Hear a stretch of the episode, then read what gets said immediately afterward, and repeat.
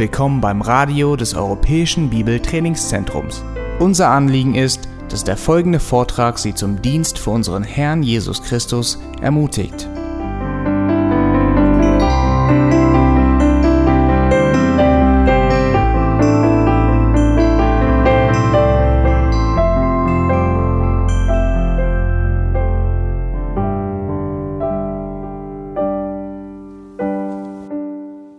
Weiß nicht, wer von euch sich Vorstellungen machen kann von dem, was da ausgeschrieben ist.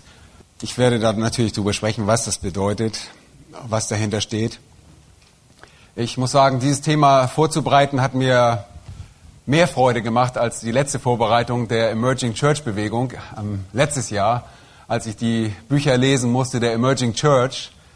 Äh, ich beschäftige mich viel lieber mit dem Thema der Gemeinde und auch mit dem Thema Israel weil man da im Wort Gottes graben kann und äh, auch die Bücher andersdenkender Christen und Geschwister lesen kann und sich auch in ihre Gedankenwelt hineindenken kann. Und so bin ich eigentlich begeistert davon, dass ich dieses Thema behandeln darf. Es hat mich sehr herausgefordert, um vielleicht vorwegzunehmen.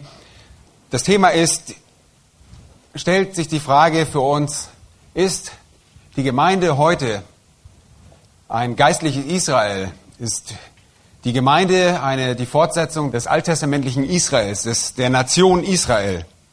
Wir wissen, dass gemäß der Schrift im Neuen Testament eindeutig die Gemeinde eine Heilskörperschaft ist, die aus Juden und Heiden besteht. Und äh, die Frage stellt sich nur, stellt diese Gemeinde aus Juden und aus Heiden das Israel Gottes dar? Und äh, ihr, die ihr ganz besonders belesen seid, wisst auch, wo diese Thermologie, äh, dieser Ausdruck herkommt, aus Galater 6, Vers 16. Und wir werden uns auch mit diesem äh, Text auseinandersetzen. Ich möchte auf dieses Thema eingehen und es war meine Wahl, dieses Thema darüber zu referieren und darüber zu sprechen, weil persönlich glaube ich, dass es ein sehr wichtiges Thema ist. Wir haben dieses, ähm, die Konferenz unter dem Namen oder Titel Die Gemeinde oder die Herde schützen. Und ich glaube, dass es ein Beitrag zum Schutz der Gemeinde ist, wenn wir über dieses Thema sprechen. Die Frage nach der Bedeutung des Israel Gottes scheint zunächst einmal recht banal zu sein, aber was sich dahinter verbirgt, ist eine weitreichende Thematik, mit der sich jeder Hirte früher oder später einmal beschäftigen muss. Nun, es kann sein, dass wir als Gemeinden abgeschottet sind, so wir als Gemeindegründungsarbeit irgendwo in der Mitte in einer, in einer Pampa in Berlin, wo es um uns herum keine anderen Gemeinden geben. Und da kommen auch nicht aus anderen Gemeinden mal schnell welche dazugelaufen, die uns sagen, was wie sie glauben. Wir machen eine Gemeindegründungsarbeit und da kommen neue Leute zum Glauben. Aber wir hatten doch unlängst einen Fall, wo wir jemanden hatten, der in dieser Richtung anders dachte und auch sehr viel Leben in unsere Gemeinde brachte. Dieses Thema ist also hochaktuell. Damals schon, als ich meinen Dienst in Kanada tat, wurde ich als Bekehrungsobjekt gesehen, einer sehr ärgerlicher fundamentalistischen Baptistengemeinde, die versucht hat, mich äh, zu bekehren, dass, naja, die Antwort, die Antwort will ich noch nicht geben. Nun, ihr wisst schon, wo wir stehen. Die meisten von euch wissen, worum es geht bei diesem Thema. Wir haben große Bedenken als Hirten die wir hier am EBDC sind und als EBDC auch, dass dieses Thema unsere Gemeinden durcheinander bringt. Und das hat auch damit zu tun, dass es viele neue und kleine Verlage gibt, die Bücher herausbringen, die nicht so eindeutig oder nicht so klar entlarvt werden können. Ich spreche noch mal ein bisschen deutlicher darüber. Es ist ein Thema, das in einigen Büchern angeschnitten wird. Ähm, in jüngster Vergangenheit haben wir viele Berichten und Schriften, ich will vielleicht da ansetzen, und Bücher, die erschienen sind und uns herausfordern, hier Stellung zu beziehen. Ähm, und diese Position neu hervorgebrachter Bücher werden oft auch sehr schnell und gerne übernommen, ja, ohne dass sie äh, wirklich gut überprüft werden. Und das hängt damit zusammen, dass unsere Gemeinden heute dass wir viele in unseren Gemeinden, in unseren Herden haben, die nicht wirklich biblisch differenziert denken können. Das ist nicht die Schuld der irgendwelcher Verlage, sondern es ist mehr das Problem der Gemeinden, die oder der Hirten auch, das ist ein Wort an uns, dass wir unsere Gemeinden gut zurüsten müssen, damit auch unsere Schafe die Bücher lesen können, die auch in diesen äh, Verlagen erscheinen. Diese bibeltreuen Verlage sind gezwungen, oftmals auch jedes Buch zu verkaufen. Das gibt einige, damit sie überhaupt existieren können, müssen sie einige Bücher verkaufen. Sie können nicht ihrer Linie ganz treu bleiben, äh, weil dann kann man gar kein Buch mehr verkaufen. Ihr wisst es, wir müssen alle Bücher prüfen anhand der Schrift. Aber andere Bücher, andere Verlage haben auch die Absicht, Literatur aus dem Ausland nach Deutschland zu importieren. Und das ist eine feine Sache. Wir Deutschen haben nicht sehr viel äh, bibeltreues Material, aber mit diesem Import amerikanischer oder ausländischer Literatur gibt es auch nicht nur tolle Sachen, sondern da gibt es auch Beiprodukte, die wir nicht so gerne mögen. Und unter anderem kommen da auch Lehren aus dem Puritanismus, aus der Zeit der Puritaner und der reformatorischen Zeit, die heute vielerorts sehr angepriesen werden, aber die auch einen großen Ballast mitbringen und bestimmte Punkte, die wir so nicht vertreten.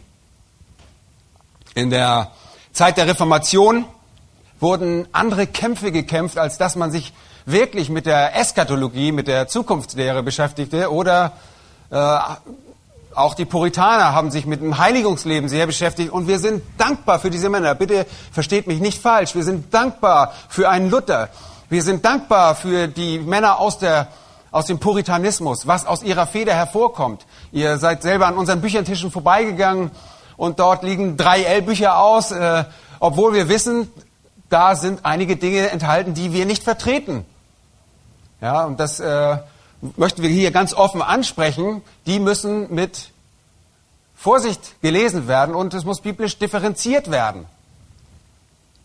Und das betrifft insbesondere auch die Stellung zum Volk Israel, denn in diesen Büchern wird oftmals, und ich gebe gleich ein Beispiel dafür, die Gemeinde als das geistliche Israel, als das Israel Gottes angesehen. Aber bevor wir das tun werden, möchte ich zu der Schriftstelle, von der diese Begrifflichkeit kommt, gehen und ein paar Worte dazu sagen, was diese Schriftstelle aussagt. Und zwar ist das Galater Kapitel 6 und ich möchte da in Vers 11 beginnen. Ich warte noch, Galater Kapitel 6 und die Verse 11. Da heißt es,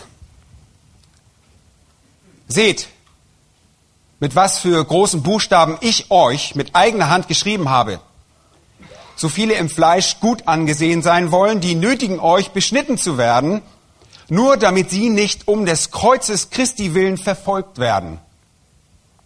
Denn auch sie, die beschnitten sind, befolgen selbst das Gesetz nicht, sondern sie wollen, dass ihr beschnitten werdet, damit sie sich eures Fleisches rühmen können.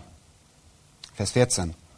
Mir aber sei es fern, mich zu rühmen, als nur des Kreuzes unseres Herrn Jesus Christus, durch das mir die Welt äh, gekreuzigt ist und ich der Welt. Denn weder Beschneidung noch unbeschnitten sein gilt etwas, sondern eine neue Schöpfung.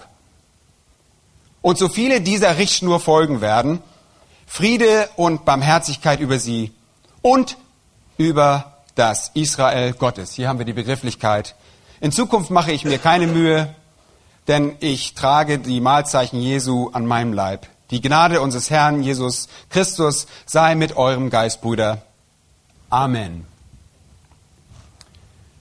Wenn wir über das Israel Gottes sprechen, sollten wir natürlich diese Stelle uns ansehen. Es gibt ganze Bücher, die geschrieben worden sind, aber die nicht ein einziges Mal ihr Augenmerk auf die Exegese dieses Textes gelegt haben, sondern einfach vorausgesetzt haben, hier spricht Gott von einem geistlichen Israel, von dem neuen Israel, von der Gemeinde, die jetzt aus Juden und Heiden besteht. Wir wollen einmal sehen, was dieser Text in der Tat sagt. Nun, der Galaterbrief, da besteht wohl kein Zweifel darüber, gilt als Warnung vor den judaistischen Ehelehrern, die mit ihren Ansichten einen Frontalangriff auf das Evangelium der Gnade starteten. Ihr wisst auch aus anderen Berichten um die Aggressivität der Juden, gegen ihre gläubig gewordenen Landsleute. Paulus macht im Galaterbrief sehr deutlich, dass die Gerechtigkeit nicht aus Werken des Gesetzes kommt, sondern dass der Mensch durch den Glauben an Christus, das ist ja der Gesalbte, der Messias, gerechtfertigt wird. Galater 3,16. Äh, die judaistischen Ehrlehrer waren von Christus losgelöst, losgetrennt, weil sie durch das Gesetz gerecht werden wollten. Das lesen wir in 5,4. Sie handelten fleischlich und wollten im Fleisch wohl angesehen werden. Schaut euch einmal Vers 12 an. So viele im Fleisch gut angesehen sein wollen, die nötigen euch, beschnitten zu werden, damit sie nicht um des Kreuzes willen verfolgt werden. Nun, diese Judaisten waren durch religiösen Eifer motiviert, möglichst viele Menschen aus den Heiden zur Beschneidung zu bringen. Ja, das war, hat man gesagt, hey, ich, ich habe schon wieder ein Proselyt, ich kann mir wieder einen Strich machen und ihr wisst, wie es bei nicht wiedergeborenen Menschen zugeht. Hey, ich habe wieder einen, der, der hat sich gerade beschneiden lassen, hey. Und äh, darum ging es. Es ging mit Nötigung einher und da die Empfänger primär Heidenchristen sind, und das sehen wir gleich, und somit unbeschnitten waren, standen sie jetzt unter dem religiösen Druck dieser judaistischen Ehelehrer, und zwar unter dem Druck, sich beschneiden zu lassen. Autsch! Ja. Ich will hier nicht den ganzen Text auslegen, das dauert ein bisschen lange, aber lasst uns einmal die Personalpronomen ansehen hier in diesem Text, die persönlichen Fürworter, wie ihr und euch in Vers 11, 12 und 13. Fängt in Vers 11 an, und das sind zunächst erstmal die Empfänger. Da heißt es mit was für großen Buchstaben, ich euch, ich lese nach der Elberfelder hier, aber ich denke, das ist in der Schlachter 2000 nicht anders. In Vers 12 auch, so viele im Fleisch gut angesehen sollen, die nötigen euch. Und in Vers 13 äh, auch, da auch sie, die beschnitten sind, befolgen selbst das Gesetz nicht, sondern sie wollen, dass ihr beschnitten werdet, damit sie sich eures Fleisches rühmen können.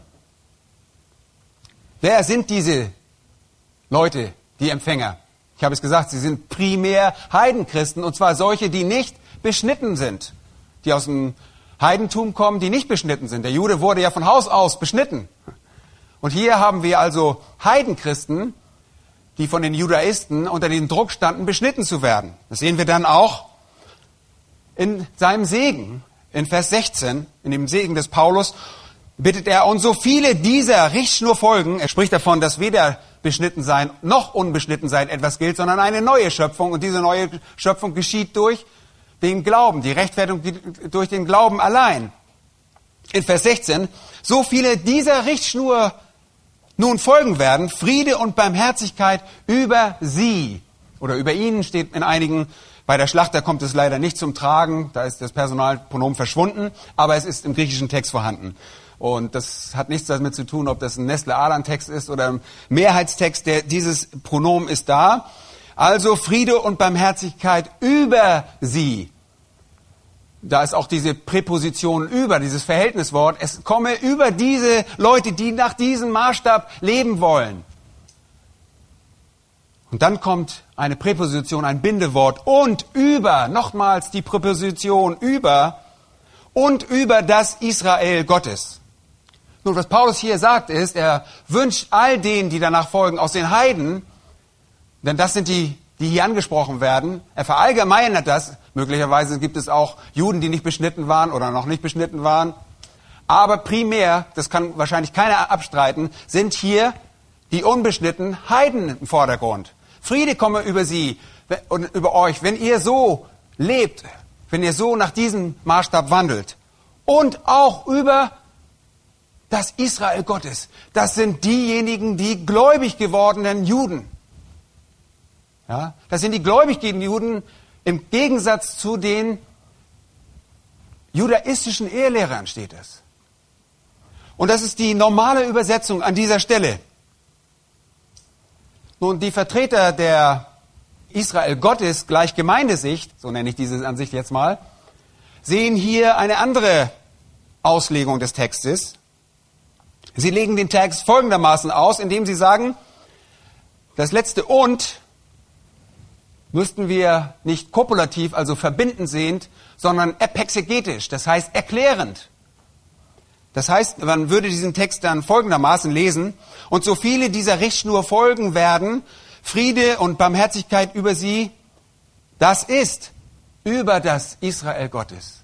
Also erklärend. Ja?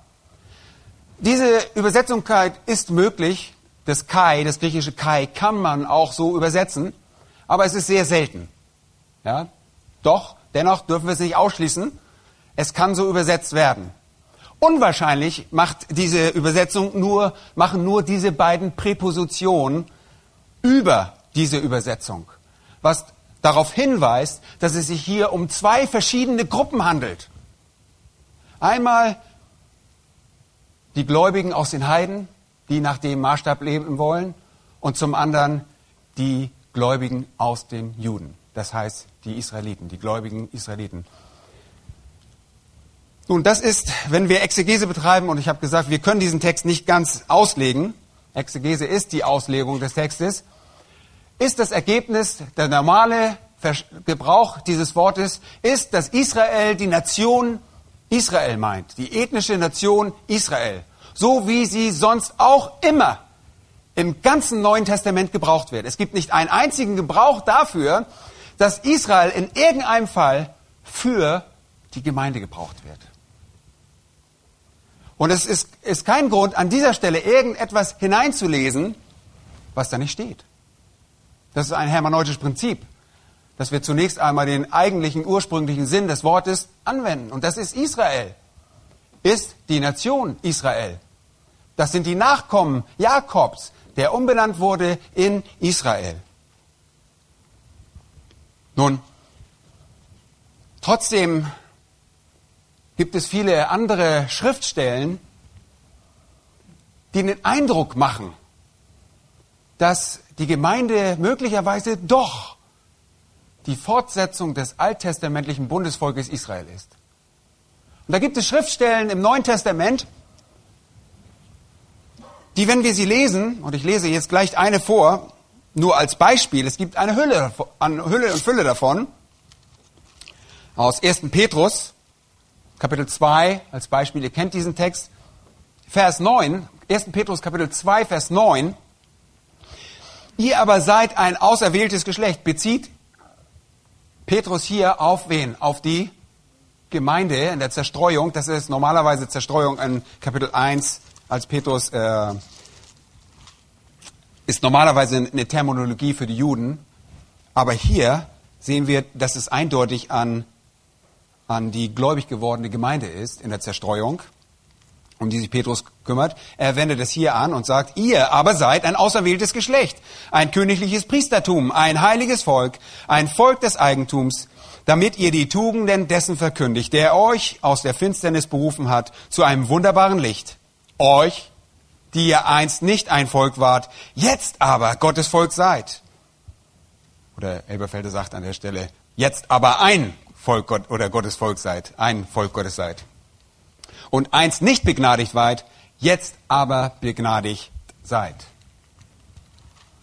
Viele andere Stellen in ähnlicher Weise, die ursprünglich, worauf bezogen und die sich auch beziehen im Alten Testament, nicht nur ursprünglich, die sich im Alten Testament auf das Bundesvolk Israel beziehen.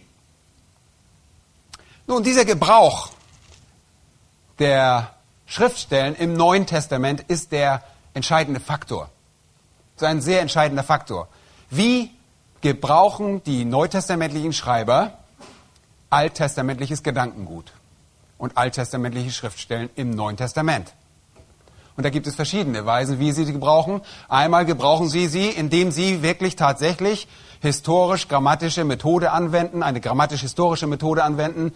Sie gucken, was sagt der Text aus und es erfüllt sich etwas. Andermal wenden sie bestimmte Aussagen an auf die neue Heizkörperschaft, die Gemeinde.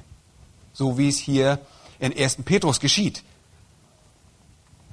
Und zwar wissen wir, dass es nur eine Anwendung dieser Wahrheit ist, nicht eine tatsächliche Erfüllung irgendeiner Prophetie, sondern es handelt sich hier um eine Anwendung. Ich erkläre das gleich noch, was der Unterschied ist.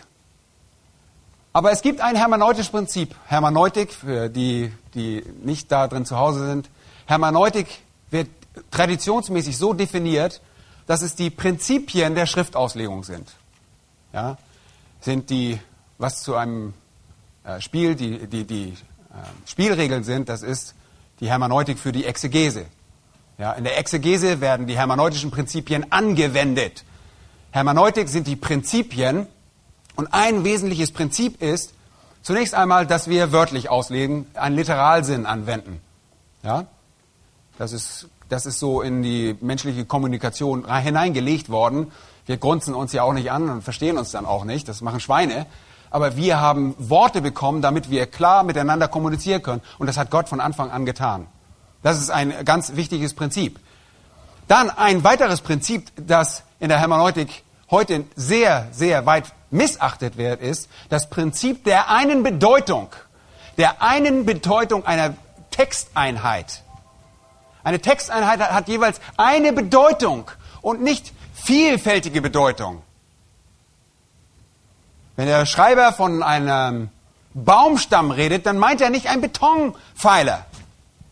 Ja, das, das, ist auch, das kann nicht sagen, ja, das ist die zweite Bedeutung. Nein, es gibt eine Bedeutung und das ist ein Prinzip, das wurde sogar auf dem zweiten Gipfeltreffen der Chicagoer Erklärung zur Hermeneutik in 1982 beschlossen und auch artikuliert von einigen, äh, und ich bin sehr dankbar, dass das da steht, aber es wird leider weitgehend völlig verachtet. Sagt, ja, das ist die erste Bedeutung, aber wir müssen herausfinden, was die zweite Bedeutung ist. Wenn wir jetzt also in das Alte Testament hineingehen, lesen wir bestimmte Aussagen über das Volk Israel. Und ich werde, so wir Gnade dazu finden und morgen Zeit haben, ein bisschen über die Erwählung des Volkes Israel sprechen, weil das ein Knackpunkt ist und auch die, den abrahamitischen Bund. Aber diese Erwählung ist sehr, sehr entscheidend, sie richtig zu verstehen. Wie Gott sich verbirgt, wie Gott ihnen verspricht, ein Land zu geben, wie Gott sie segnen will und ein Segen sein lassen wird durch den Samen. Das ist alles von großer Bedeutung. Und wir lesen durch das Alte Testament hindurch und wenn wir den Literalsinn, also den buchstäblichen und den gewöhnlichen Sinn anwenden, kommen wir immer wieder zu der Auffassung, Mensch, Israel ist halsstarrig, das wissen wir, sie versagen, Gottes Zorn ist über seinem Volk, er straft sie dafür, so wie er es angekündigt hat tatsächlich buchstäblich angewendet, äh, auch vor, vorhergesagt hat. Deuteronomium, Kapitel, äh, 5. Buch Mose 28, 29, 30.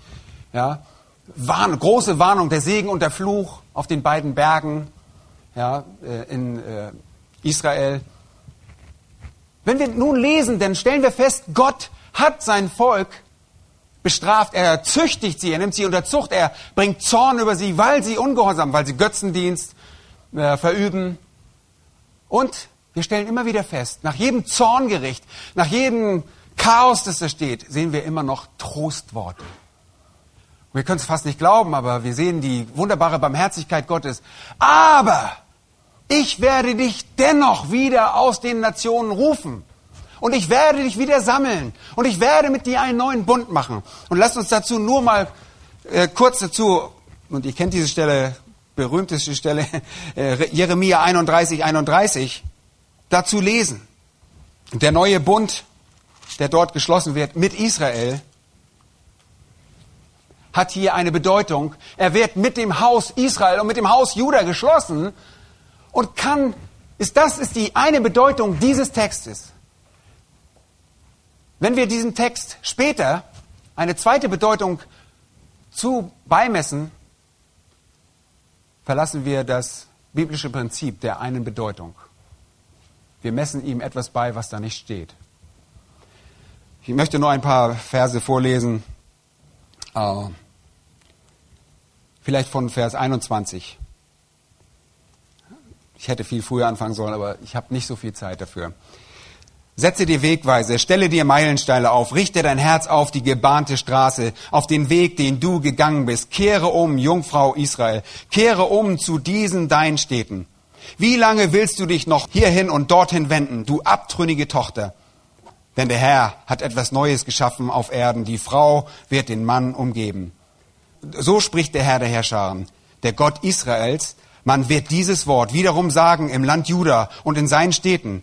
Wenn ich ihr Geschick wenden werde, der Herr segne dich, du Wohnung der Gerechtigkeit, du heiliger Berg. Und Juda samt allen seinen Städten wird darin wohnen, die Bauersleute und solche, die mit Herden umherziehen. Vers 25. Denn ich will die ermattete Seele erquicken und jede schmachtende Seele sättigen.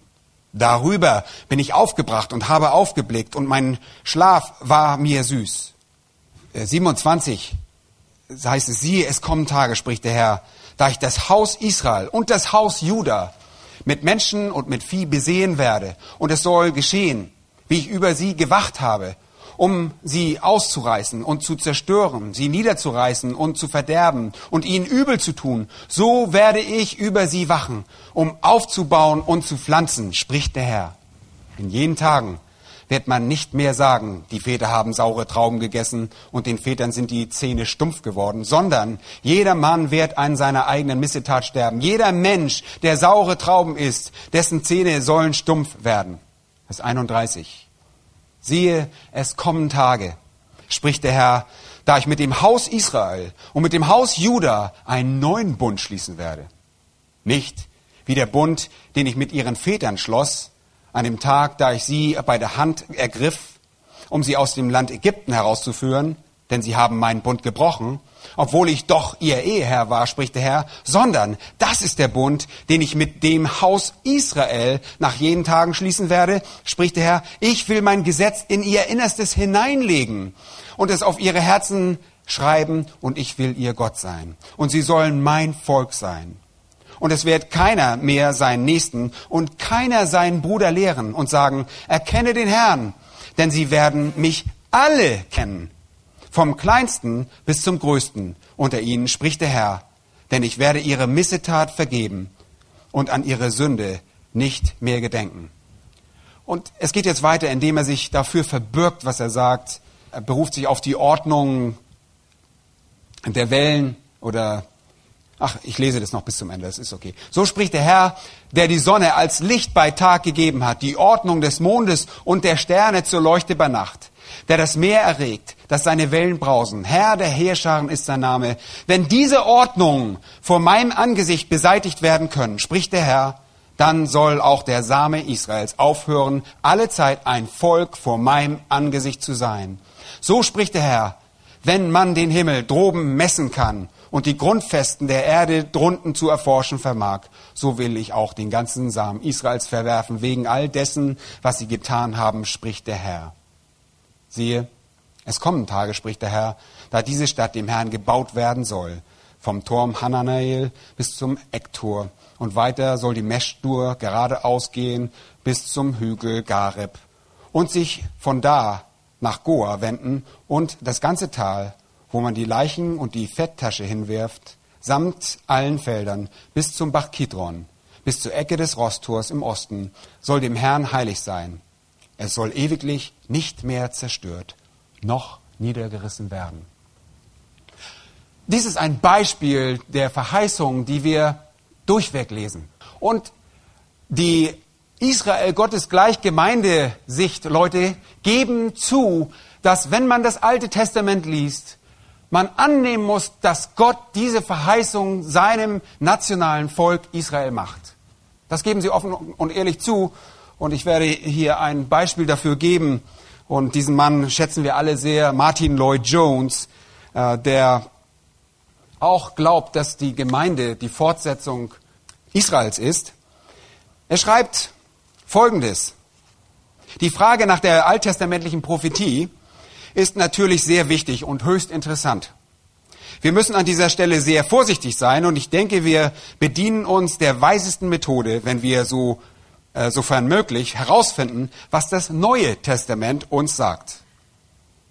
Und vom Neuen Testament her können wir sagen, dass es gewisse Prophetien gibt, von denen man, wenn man nur das Alte Testament lesen würde, annehme, dass sie sich nur auf das Volk der Juden bezögen, die das Neue Testament aber auf die christliche Kirche anwendet. Okay? Er sagt also, wir haben im Neuen Testament Stellen, die rütteln unser ganzes Denken im, Neuen, im Alten Testament auf die rütteln uns wach und sagen, hey, das kann nicht so verstanden werden. Diese Aussagen, und einer der Aussagen habe ich aus dem ersten Petrus vorgelesen, die werden auf die neutestamentliche Gemeinde, er sagt Kirche dazu, er kommt aus der anglikanischen Kirche, er wendet das also auf die neue Heilskörperschaft an. Und er gibt jetzt ein Beispiel dafür. Äh, ich würde ein Beispiel auch rausgreifen. Da heißt er, bedeutsam sind die Worte des Jakobus in Apostelgeschichte 15. Bitte schlagt einfach da mal auf. Apostelgeschichte 15, die Verse 14 bis 18. Ist hinsichtlich des Ausdrucks die Hütte Davids bedeutsam. Jene Freunde, die glauben, dass ganz Israel, und ganz Israel bezieht sich auf die Aussage Paulus in Römer Kapitel 11, 26, es ist sehr bedeutsam, diejenigen, die glauben, dass ganz Israel die jüdische Nation meine, sagen uns, dass wir die alttestamentlichen Verheißungen buchstäblich nehmen müssen.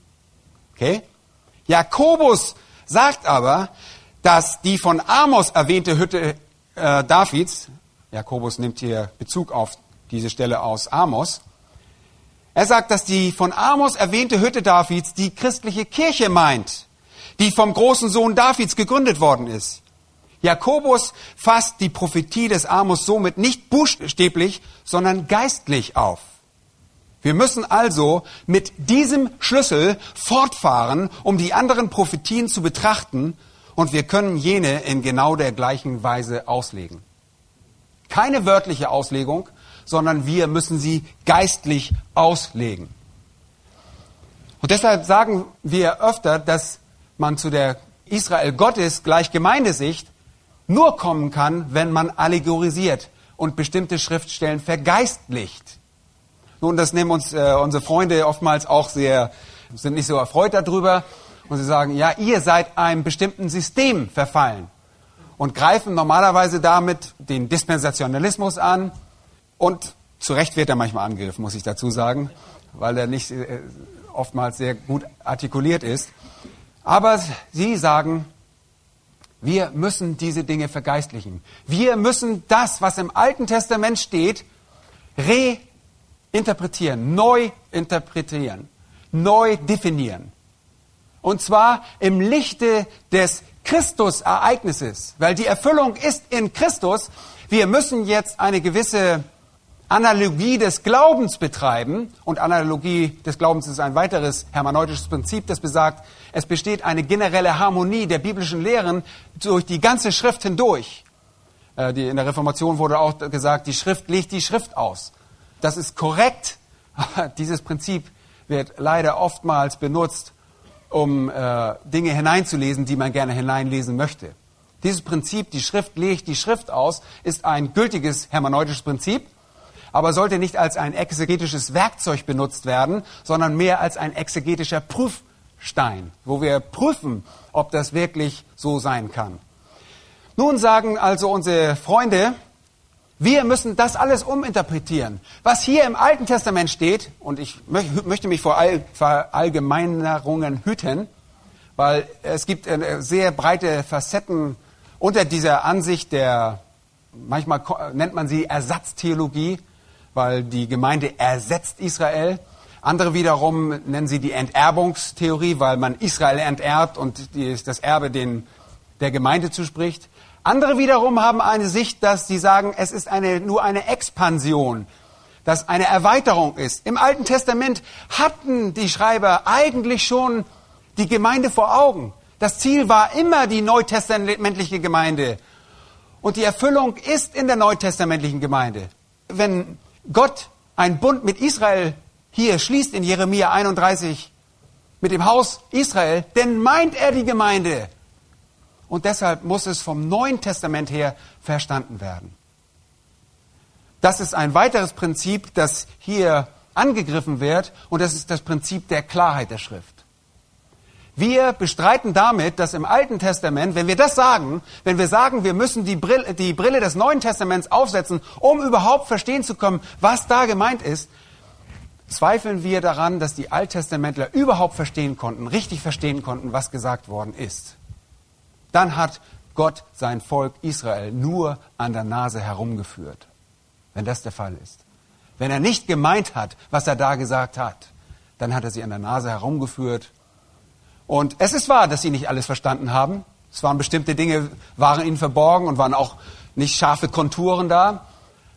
Aber dass Gott nicht mit Israel die Nation Israel meint, sondern eine neue geistliche Größe, das geht zu weit. Das geht auch im Lichte des Neuen Testamentes einfach zu weit. Und das hat, wie gesagt, damit zu tun, dass man nicht richtig versteht, wie die neutestamentlichen Schreiber, die inspirierten, die das inspirierte Wort niederschreiben, das Alte Testament verwendet haben. Das Alte Testament wird manchmal in seiner ganz normalen Weise, im, äh, die Prophetien werden ganz normal ausgelegt. Wir betreiben grammatisch-historische äh, Methode der Exegese, legen aus und sagt, aha, dann und dann äh, wurde Israel gesagt, nach 70 Jahren werdet ihr aus der Gefangenschaft wieder zurückkommen aus Babylon. Ja, gucken wir an, tatsächlich erfüllt sich. Ja, das kann man sehen, da erwarten wir eine direkte Erfüllung. Manchmal allerdings gibt es schwierige Stellen, wo wir sagen, meine Güte, das ist doch keine Erfüllung. Geschweige denn überhaupt eine Prophetie im Alten Testament. Das habe ich nicht erkannt. Tja, sagen die uns die Anhänger der Israel Gottes Gleichgemeindeansicht, das hat ihnen der Geist Gottes offenbart, was der wahre Sinn ist. Und diesen wahren Sinn müssen wir heute annehmen. Als Beispiel, äh, lasst uns äh, Matthäus Kapitel 2, Vers 15 ansehen. Ich lese von Vers 13. Matthäus 2, Vers 15, von Vers 13 lese ich an. Als sie aber weggezogen waren, siehe, da erschien ein Engel des Herrn dem Josef im Traum und spricht, steh auf, nimm das Kind und deine Mutter mit dir und fliehe nach Ägypten und bleibe dort, bis ich es dir sage. Denn Herodes will das Kind suchen, um es umzubringen. Da stand er auf, nahm das Kind und seine Mutter bei Nacht mit sich und entfloh nach Ägypten. Und er blieb dort bis zum Tag des Herodes, damit erfüllt würde, was der Herr durch den Propheten geredet hat, der spricht, aus Ägypten habe ich meinen Sohn gerufen. Ihr kennt diese Stelle, oder? Ist euch wohl vertraut. Äh, ein, ein, eine Stelle aus Hosea, Kapitel 11, Vers 1. Der Kontext von Hosea, Kapitel 11, Vers 1 ist folgender. Da heißt es, als Israel jung war, liebte ich ihn und aus Ägypten habe ich meinen Sohn gerufen. Nun, jeder, der sich dort hinsetzt und grammatisch-historische Exegese betreibt, kann nicht dahin kommen, dass hier Jesus Christus gemeint ist. ist geschweige denn zu erkennen, dass es überhaupt sich hier um eine Prophetie handelt. Ja, beim besten Willen, ich, äh, das können wir sehen, weil wir einen Schreiber haben, den Matthäus hier, der uns aufzeigt, eine andere Bedeutung dieses Textes. Ganz offensichtlich gehen hier, sind hier zwei Bedeutungen. Und zwar eine Bedeutung im Alten Testament und eine Bedeutung hier an dieser Stelle. Und er sagt, auf das erfüllt wird. Hier haben wir ein, ein zweites Problem. Das Wort plerao, erfüllt, hat eine weitere semantische Bandbreite, als wir das überhaupt hier im Deutschen kennen. Ja? Erfüllt sagen wir, ja, ich komme, nachher komme ich. Und wenn ich gekommen bin, habe ich das erfüllt. Das ist eine, eine Bedeutung oder eine Bedeutung des Wortes. Aber im Griechischen hat das Wort eine viel breitere Bandbreite, als das es nur erfüllt. Erfüllt ist in diesem Fall eigentlich nicht eine gute Übersetzung, sondern es müsste hier halten, auf das ergänzt wird oder etwas komplett gemacht wird, ergänzt und voll, vervollständigt wird, nämlich und diese Vervollständigung besteht darin, dass er Jesus aus, und hier wird ja aus Jesus äh, Bezug genommen, dass diese Bedeutung sich hier auf Jesus bezieht. Okay?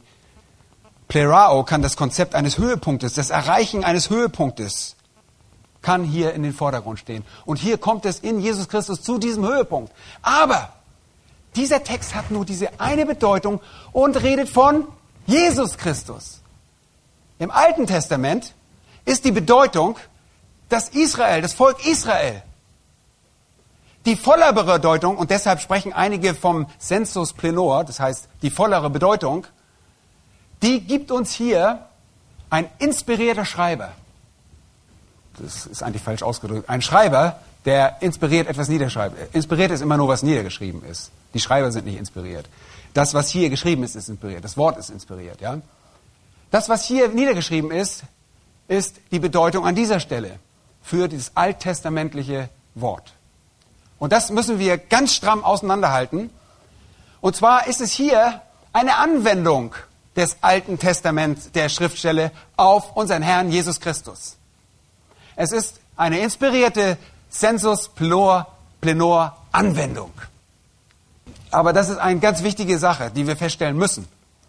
Alttestamentliche Wahrheiten werden auf die Gemeinde angewendet. Das andere, was ich gerade gelesen habe im ersten Petrusbrief, als er sagt, ihr seid das ein heiliges Volk, ist auch, sind Konzepte, die eigentlich ursprünglich dem Volk Israel gegeben wurden, aber jetzt auf die neue Heilskörperschaft der Gemeinde angewendet werden.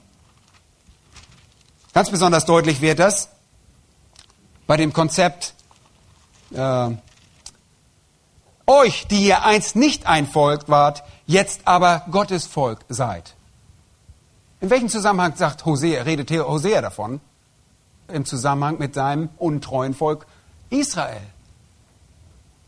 Dass er zunächst mal verstoßen hat, aber sich dann wieder erwählt.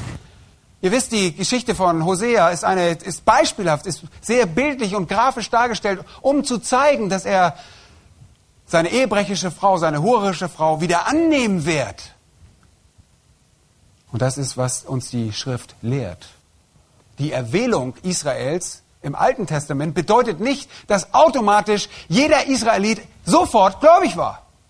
Es war eine nationale Erwählung mit einer zeitlich begrenzten Bestimmung, die irgendwann am Ende der Zeit aufhört, wenn, die, wenn es zur Erfüllung der Zeit kommt. Aber die persönlich individuelle Erwählung ist eine ganz andere. Nicht jeder Israelit ist automatisch ein Kind Gottes. Dafür haben wir wohl genug Beispiele, oder? Aber am Ende der Zeit, am Ende der Zeit wird Gott mit dem Haus Israel und mit Juda und anderweitig wird gesagt, sie, die beiden werden eins sein. Wir sehen übrigens auch nach dem babylonischen Exil, äh, dass sie Opfer bringen für die zwölf Stämme schon wieder und dass sie auch als Israel angesprochen werden. Wir sehen übrigens auch, dass die zwölf Stämme sind nicht verloren. Es gab immer einen Überrest, der da war. Wir lesen im Neuen Testament von der Prophetin, wie hieß sie? Hannah war das, äh, die aus dem Stamm Assa kommt. Wir sehen äh, Paulus aus dem Stamm Benjamin. Äh, der gehört zwar zu den Stämmen, die in die babylonische Gefangenschaft gegangen sind, aber die Stämme sind nicht verloren. Es gesellten sich aus den Nordstämmen welche zu dem Südreich. Es entkamen welche. Der Chronikbrief, Chronik Briefe zeigen uns das, dass welche entkommen sind und sich zum Südreich gesellten, dazu gesellten. Nun, wie kommt man dazu, diese Auffassung zu vertreten? Ich möchte meinen Geschwistern, und ich, ich glaube, es sind Geschwister, ich möchte hier nicht jemanden den Glauben absprechen, aber unsere Geschwister kommen aus einer ganz bestimmten Prägung. Man wächst in einer ganz bestimmten Tradition auf, so wie wir auch alle ein Paket mitbringen. Ich glaube, das leugnet keiner von uns ab. Wir haben alle einen bestimmten Ballast, den wir mitbringen, eine bestimmte Prägung. Und wir müssen immer fragen, stimmt das, was ich an Tradition, was ich an Lehrmeinung übernommen habe, stimmt das mit dem, was die Bibel wirklich sagt, überein? Wenn jemand zum Glauben kommt, übernimmt er zunächst einmal die Auffassung seiner Hirten. Wenn jemand zum Glauben kommt und der Last seiner Sünde zusammenbricht, der ist offen wie Paulus. Herr, was willst du, dass ich tue? Der fragt danach und der wendet sich an Leute und sagt, sag mir, was die Bibel lehrt. Er übernimmt also ein Gedankenbeude, eine systematische Theologie, die seine Hirten ihm geben. Und er fängt jetzt an, die Bibel selbst zu lesen. Er fängt an, selbst Exegese zu betreiben. Und deshalb lehrt ihr eure Gemeinden, dass die Schafe selbst die Bibel lesen. Damit sie selbst anfangen. Wir wollen nicht nur füttern, wir wollen auch selber, dass sie sich selbst ernähren können vom Wort Gottes. So geht es also voran, dass sie etwas übernehmen von uns. Und das ist nicht grundsätzlich verkehrt. Das ist, denke ich, richtig und von Gott gewollt. Und das betont nochmals auch die, die Wichtigkeit des Hirtenamts, des Verkündigungsdienstes. Wir sind das, was einst die Turmohren in England waren oder sonst wo auf der Welt. Man stellt danach die Uhren. Und so richten sie sich danach aus, aber sie lernen Stück für Stück, selbst die Bibel zu lesen, selbst Exegese zu betreiben, oftmals nur im deutschen Text, aber einige gehen weiter als das. Und sie stellen fest, hm, das stimmt, das stimmt nicht, das oder das ist, stelle ich mal Frage, wie kommt er dazu? Sie sagen nicht, vielleicht nicht gleich, es stimmt nicht, aber das ist mir merkwürdig und sie fangen an zu studieren. Und das ist, was wir wollen. Deshalb waren die in Berühr so viel nobler als die in Thessaloniki. Also, weil sie anfingen und das Wort bereitwillig aufnehmen und forschten, ob es sich so verhielte. Als Paulus, der Apostel, kam, haben sie geforscht, ob es sich so verhält. Und das ist die richtige Vorgehensweise. Nun, wenn wir bestimmte Prägungen mitbringen, glaube ich dennoch, dass der Geist Gottes stärker ist als jede traditionelle Kette. Ja, also kommen wir aus der Landeskirche, ja, Landeskirche groß geworden, fällt uns die zu taufen lassen. Soll ich mich taufen lassen? Ich kann doch meine Kindertaufe anerkennen und ich kann doch, äh, man bringt wirklich Ballast mit und es ist nicht einfach. Aber der Geist Gottes ist stärker als alle Traditionen und das zeigt uns die Schrift auf. Wir bringen bestimmte Voraussetzungen mit, entwickeln bestimmte Vorlieben. Wir besti äh, entwickeln bestimmte Sympathie zu bestimmten Lehrern, die wir auf einmal hochhalten und fast vergöttern, ja. Und bei, bei uns kann man manchmal denken, ja, vergöttern die die Mekasa. Aber wird uns manchmal nachgesagt, ja, das sind die Mekasa-Jünger oder so. Äh, aber ich glaube nicht, dass wir ihn vergöttern. Äh, ähm, aber das, das ist wirklich so. Und da, darum muss man wissen. Man hängt bestimmten Leuten an, man hält sich zu bestimmten Gruppen und man hat da seinen Freundeskreis. Und das sind wahnsinnige Ketten. Dazu, gekoppelt an, der, an diese Sache, lernt man nicht richtig, wirklich Exegese zu betreiben. Die größten Defizite, die wir überhaupt haben im Moment, ist die Hermeneutik. Wie legen wir die Schrift aus? Da werden große Kämpfe gekämpft. Es gibt heute kaum ein Werk, das nicht in die Hermeneutik äh, so definiert, dass es irgendwie mit Anwendung zu tun hat, obwohl Anwendung überhaupt nicht mit reinspielt. Hermeneutik hat nichts mit Anwendung zu tun. Hermeneutik hat was mit den Prinzipien, mit dem Satz der Prinzipien zu tun, die wir anwenden in der Exegese, um zu einer Bedeutung zu kommen, zu einer Bedeutung des Textes. Und diese Bedeutung wiederum, die müssen wir kennen, die ursprünglich intendierte Bedeutung des Autoren müssen wir kennen, damit wir dann Anwendung betreiben können. Aber das hat nichts mehr mit Hermeneutik zu tun. Und so wird ein großer Kampf gekämpft auf dem Bereich der Hermeneutik. Und Ihr habt gesehen, dass bestimmte hermeneutische Prinzipien bei dieser Auffassung der Israel Gottes gleich Gemeindesicht einfach vernachlässigt werden. Also wir machen auch viele Fehler. Leute, es ist so, ich habe in meinem Leben so viele Fehler gemacht in der Auslegung. Wir müssen so vorsichtig rangehen und uns neu hinterfragen, haben gesagt, habe ich wirklich hier ausgelegt oder habe ich meinen Gedanken wieder hineingelesen? Wisst ihr was? Diese, diese Analogie, Analogia fide nennen sie das, die Analogie des Glaubens oder Schrift legt Schrift aus, dieses Parallelstellenprinzip importiert manchmal falsche Lehre in eine Texteinheit. Wir wollen sagen, wir wollen herausfinden, was Paulus an einer Stelle aussagt und nicht importieren, was er woanders sagt. Und wir müssen diesen einen Text betrachten und diesen einen Text für sich sprechen lassen. Das ist die Aufgabe der Exegese. Und deshalb wird da sehr viel durcheinander gebracht. Es gibt zwei Stufen dieser Analogie des Glaubensprinzips. Einmal die positive, das basiert auf deutlichen Aussagen der Schrift, sodass kein Zweifel in Bezug auf die Bedeutung gibt.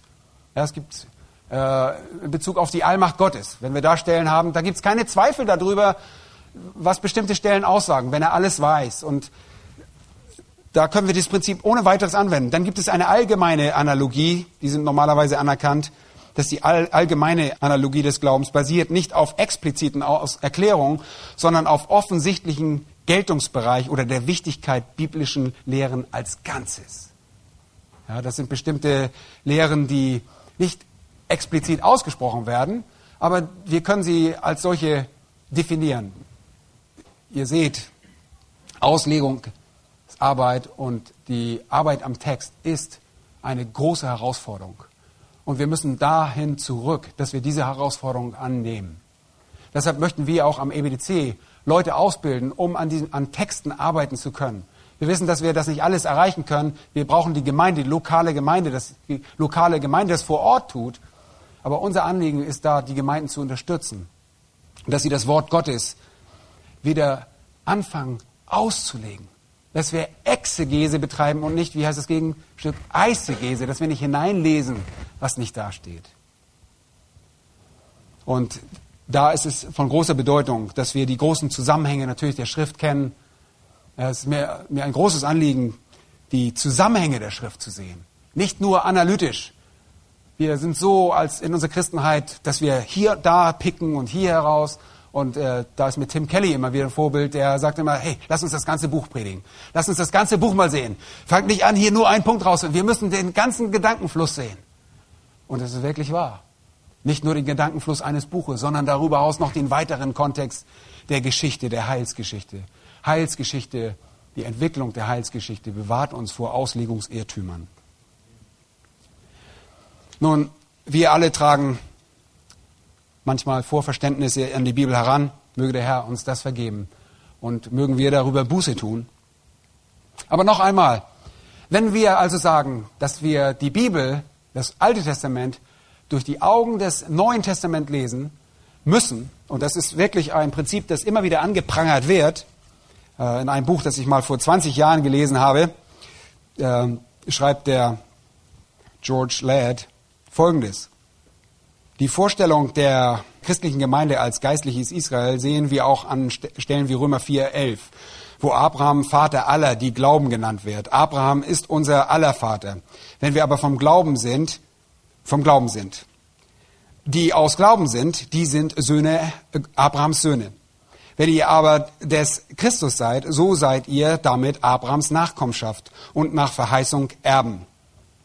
Ist Abraham Vater eines geistlichen Volkes und sind alle gläubigen Söhne Abrahams seine Nachkommenschaft, so sind alle Christen geistlich gesprochen Israel. Ihr seht diese Schlussfolgerung, die hier gemacht wird, und ich gehe morgen darauf ein. Ich sehe, meine Zeit ist einfach unerhörterweise schon weg.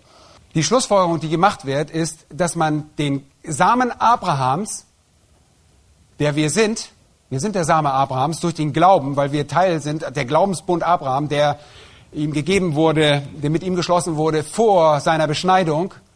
Wir sind Abrahams Kinder durch den Glauben, aufgrund des Glaubensbundes, setzt man gleich mit Israel. Und so habe ich einen Beitrag gelesen, wo habe ich den eigentlich hingelegt? Den lese ich euch morgen vor, wo man gleichsetzt, dass Abraham war der erste Jude, sagt man in diesem Beitrag. Und wie man ein Jude wird, wird darin beschrieben. Durch den Glauben. Dass jeder Mensch, ob er Heide ist, wird zum Juden, indem er gläubig wird. Und das stimmt nicht. Die Bibel schreibt das niemals. An keiner Stelle. Und das werden wir morgen betrachten. Ich kann, muss hier aufhören. Äh, ich möchte dies nicht als einen abgeschlossenen äh, Vortrag über das Israel Gottes betrachten. Ich möchte nur ein paar einleitende Punkte dazu geben und euch wirklich wachrütteln denn ihr werdet mit bestimmten Dingen konfrontiert, ob ihr es wollt oder nicht. Manchmal wollt ihr diese Sachen noch gar nicht in eurer Gemeinde betrachten.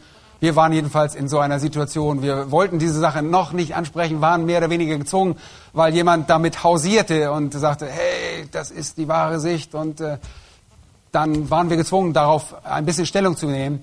Aber bereitet eure Gemeinde vor. Das ist ein Thema. Seid ihr vorbereitet, dass ihr eine klare Sicht in dieser Beziehung habt. Es ist ein Thema, das aufgrund äh, der Literatur auf uns zukommen wird. Es ist ein Dauerbrenner, eine Dauerdebatte, die ständig vorangeht.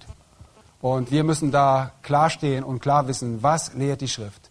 Und das wollte ich zunächst einmal zum Anstoß nehmen. Morgen gehen wir, wie gesagt, lese ich euch das vor, das erinnert mich bitte daran. Und äh, morgen werden wir den abrahamitischen Bund ansehen und wie der zu verstehen ist im Lichte der Erwählung des Volkes Israels. Okay.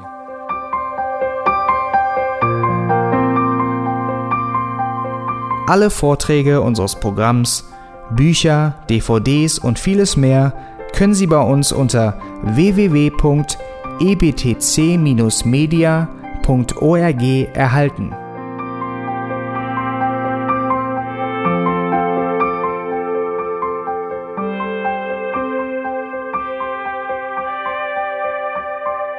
Radio Neue Hoffnung ist frei und ohne Werbung nur aufgrund Ihrer Spenden möglich. Wenn Sie weitere Informationen dazu finden möchten, wie Sie Radio Neue Hoffnung unterstützen können, besuchen Sie die Webseite www.rnh.de.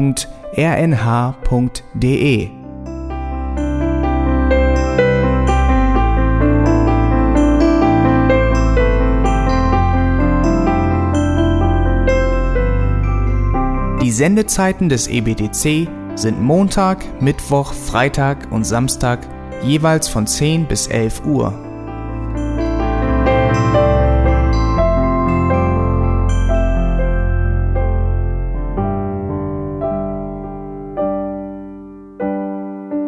Sie finden uns im Internet unter www.auslegungspredigt.org. Eine E-Mail können Sie uns senden an radio@auslegungspredigt.org. Telefonisch erreichen Sie uns unter 0049 30 60 988 610. Unsere Postanschrift ist EBTC Havelländer Ring 40 in 12629 Berlin, Deutschland.